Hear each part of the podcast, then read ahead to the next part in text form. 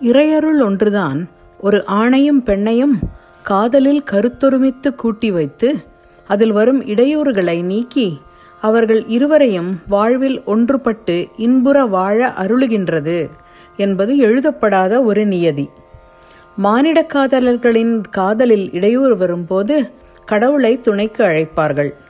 தெய்வீக காதலரோ ஒருவரை ஒருவர் கண்ட தருணத்திலிருந்தே தெய்வ அருளே தம்மை ஒருவருக்கு ஒருவர் காண்பித்தது என்று எண்ணி அவ்வருளே வரும் இடையூறுகளையும் களைந்து தம் இருவரையும் வாழ்க்கையில் கூட்டி வைக்கும் எனவும் உறுதியாக நம்புவார்கள். வணக்கம். காதலின் பொன்வீதியில் எனும் இத்தொடரில் அடுத்ததாக நாம் ஒரு புது பகுதியை காணப்போகிறோம். தம்பிரான் தோழரான சுந்தரமூர்த்தி நாயனாருக்கும் பறவை நாச்சியாருக்கும் உண்டான காதல் தெய்வீக காதல். ஆயினும் அது நிறைவேற ஒவ்வொரு கட்டத்திலிருந்தும் சிவபிரானின் அருளும் உதவியும் தேவைப்பட்டது என்பதை வெளிப்படையாக நாம் காண்பது. இறைவனால் மீளா அடிமை ஆக்கிக் கொள்ளப்பட்ட சுந்தரர் அவன் ஆணைப்படி திருவாரூர் செல்கின்றார். ஆரூர் கோவிலை வந்தடைந்த சுந்தரரை அவ்வூர் பெரியார்கள் வரவேற்று உபசரிக்கின்றனர். அவ்வூரிலேயே பிறந்து வளர்ந்து வரும் பறவை நாச்சியாரும் தம் தோழிமார் புடைசூழ புட்டிடம் கொண்ட பெருமானா தியாகேஸ்வரின் தரிசனத்திற்காக கோவிலுக்குள் வருகின்றார். இருவரும் சந்திக்க வேண்டும் எனும் ஊழ்வினையின் வலிமையால் சுந்தரர் பறவையை காண்கிறார் என்கின்றார் பெரிய புராண ஆசிரியரான சேக்கிழார் பெருமான். புற்றிடம் விரும்பினாரை போற்றினர் தொழுது செல்வார் போற்றிடம் விரும்பினாரை. போற்றினர் தொழுது செல்வார் சுற்றிய பரிசனங்கள் சூழகாளுடைய நம்பி. சுற்றிய பரிசனங்கள் சூழகாளுடைய நம்பி. நற்பெரும் பான்மை கூட்ட நகை பொதிந்திலங்கு செவ்வாய் நற்பெரும் பான்மை கூட்ட நகை பொதிந்திலங்கு செவ்வாய் விற்புரை நுதலின் வேல்கண் விளங்கிழை கவரை கண்டார். விற்புரை நுதலின் வேல்கண் விளங்கிழை கவரை கண்டார். மகிழ்ச்சியால் புன்முறுவலுடன் விளங்கும் சிவந்த வாயையும் வில் போன்ற நெற்றியின் கீழ் வேல் போன்ற கண்களையும் உடையவரான பறவையாரை சுந்தரர் காண்கின்றார். காதல் வெள்ளம் உடனே கரை புரண்டு ஓடியது. இவர் யார் என அதிசயித்தார்.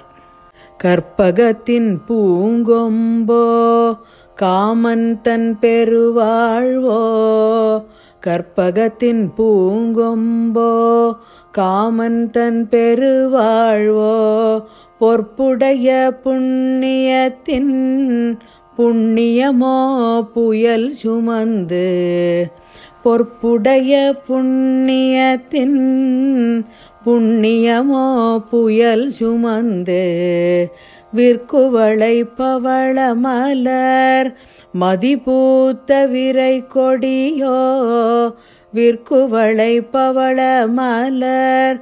மதிபூத்த விரை கொடியோ அற்புதமோ சிவனருளோ அறியேன் என்றதிசயித்தார். அற்புதமோ சிவனருளோ அறியேன் என்றதிசயே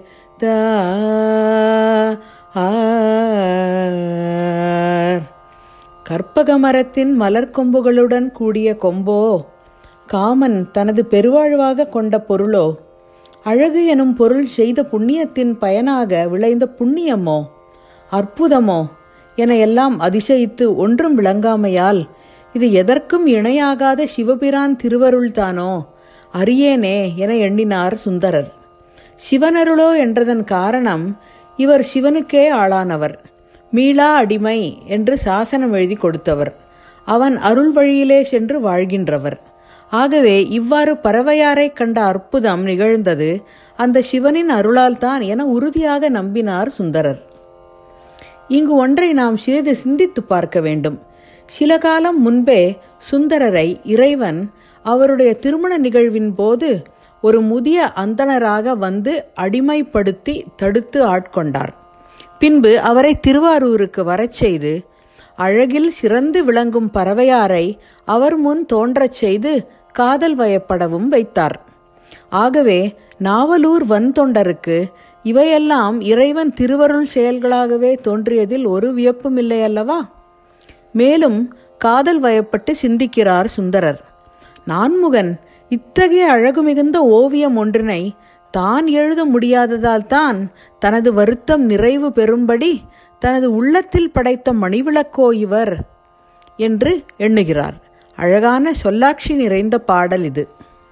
ஓவிய நான் முகனெழுத எழுத ஒண்ணாமை உள்ளத்தால் மேவிய தன் வருத்தமுற விதித்ததொரு மணி விளக்கோ ஓவிய நான் முகன் எழுத ஒண்ணாமை உள்ளத்தால் மேவிய தன் வருத்தமுற விதித்ததோரு மணி விளக்கோ மூவுலகின் பயனாகி முன்னின்றதன நினைந்து மூவுலகின் பயனாகி முன்னின்றதன நினைந்து நாவலர் காவலர் நின்றார். நடு நின்றார் படை மதனார். நாவலர் காவலர் நின்றார். நடு நின்றார் படை மதனார். புற்றிடம் கொண்ட பெருமானை வணங்கிச் செல்பவரான சுந்தரர் மூவுலகிலும் பெறக்கூடிய பயனே என் முன் இங்கு நின்றது என தெளிந்தார். மேலே செல்லாமல் நின்றார். இங்கனம் நின்ற அவருக்கும் அவரால் காணப்பட்ட எழில் மாது பறவையாருக்கும் இடையில் இன்னொருவரும் யாரும் காணாமல் நின்றாராம். அட யார் அவர் வேறொருவரும் இல்லை. யாராலுமே காண இயலாத அனங்கனான மதனன் தான் தனது படைகளுடன் அதாவது மலரம்புகளுடனும் கரும்பு வில்லுடனும் இருவருக்கும் இடையே நடுவில் புகுந்து அவரது தொழிலைச் செய்ய ஆயத்தமாக நின்றார். அவர் வைத்த குறி தப்புமா? அந்த சிவபிரானையும் தனது மலரம்பினால் வீழ்த்தியவர்தானே தம்பிரான் தோழர் மட்டும் எம்மாத்திரம்? பறவையாரின் கெண்டை மீன் கண்கள் நாவலூராரை சுந்தரரை பார்த்தன. இதுவும் முன்பே இறைவன் விதைத்த விதி கூடியதால் நிகழ்ந்தது. பெண்மைக்கே உரிய அச்சம் மடம் நாணம் பயிர்ப்பு ஆகிய நான்கு குணங்களையும் மிஞ்சி அவற்றை அழித்து சுந்தரரிடம் ஒரு பெரு விருப்பம் அவர் மனதில் எழுந்தது. முன்னே வந்தெதிர் தோன்றும் முருகனோ பெருகொழியால் தன்னேரில் மாறனோ தார்மார்பின் விஞ்சயனோ. முன்னே வந்தெதிர் தோன்றும் முருகனோ. பெருகொழியால் தன்னேரில் மாறனோ. தார்மார்பின் விஞ்சயனோ. மின்னேர் செஞ்சடை அண்ணல் மெய்யருள் பெற்றுடையவனோ. மின்னேர் செஞ்சடை அண்ணல் மெய்யருள் பெற்றுடையவனோ? என்னே என் மனம் திரித்த இவன் யாரோ என நினைந்தார். என்னே என் மனம் திரித்த இவன் யாரோ என நினைந்தார். என் மனதை இதுவரை யாரும் கவரவில்லை. என் முன் பேரொளி பிழம்பென தோன்றும் இவர் முருகப்பெருமானோ தனக்கு ஒப்பில்லாத மன்மதனோ? மின்னல் போலும் செஞ்சடை கொண்ட அண்ணலான சிவபெருமானின் மெய்யருள் பெற்று விளங்குபவனோ? இவ்வாறு எனது மனதை கவர்ந்த இவன் யார் என பறவையார் எண்ணினார். எண்ணிய வண்ணமே பரமனை சேவிக்க கோவிலுள் நுழைந்தார். அவரை கண்ட சுந்தரர் இவர் யார்? என்று அருகில் இருந்தோரிடம் கேட்கிறார். தேவர்களும் அணுகுவதற்கு அரியவரான பறவை எனும் பெயர் கொண்ட மங்கை நல்லாள் இவர் எனும் மறுமொழியை கேட்டார். பறவையாரிடம் கண்டதும் கொண்ட காதலினால் வருந்திய சுந்தரர் பரமனார் பறவையை தருவார் என்றபடி பாம்பினை ஆரமாக புனைந்த சிவபிரானின் அடிகளை பணிந்திருந்தார். இறைவன் தன் காதலியை கூட்டி வைப்பார் என்ற ஆழ்ந்த நம்பிக்கைதான் அவரை வழிநடத்திச் சென்றது. இறைவன் திருவருளே இம்மங்கையை காண்பித்தது. ஆகையால் அத்திருவருள் எங்கே சென்றது? என கொஞ்ச நேரம் பறவை என்ற திருவருளினை தேடிக் களைத்தார் சுந்தரர். பின்பு தேவாசிரிய மண்டபத்தை அடைந்து அங்கிருந்தார். இங்கு நாம் இறையருள் இருவரையும் சுலபமாக கூட்டி வைத்துவிடும் அல்லவோ என்று எண்ணலாம். ஆயினும் மானிடராக பிறந்தவர்கள் தேவரே ஆனாலும் மானிட வாழ்வின் நியதிகளுக்கு கட்டுப்பட்டவராகின்றனர் அல்லவா? ஆகவே இங்கு சுந்தரரும் பறவையாரும் ஒருவரை ஒருவர் கண்டு காதல் கொண்ட போதும் நாம் இதுவரை பார்த்த மற்ற காதலரைப் போலவே ஒருவரை ஒருவர் யாரென்று அறிந்து கொள்ளாத நிலை. எப்படி சந்திப்பது என்ற குழப்பம். இவர்களுடைய துயரை நீட்டிப்பதற்காகவே மாலை பொழுது வந்து இரவென நீண்டும் வளர்கின்றதாம்.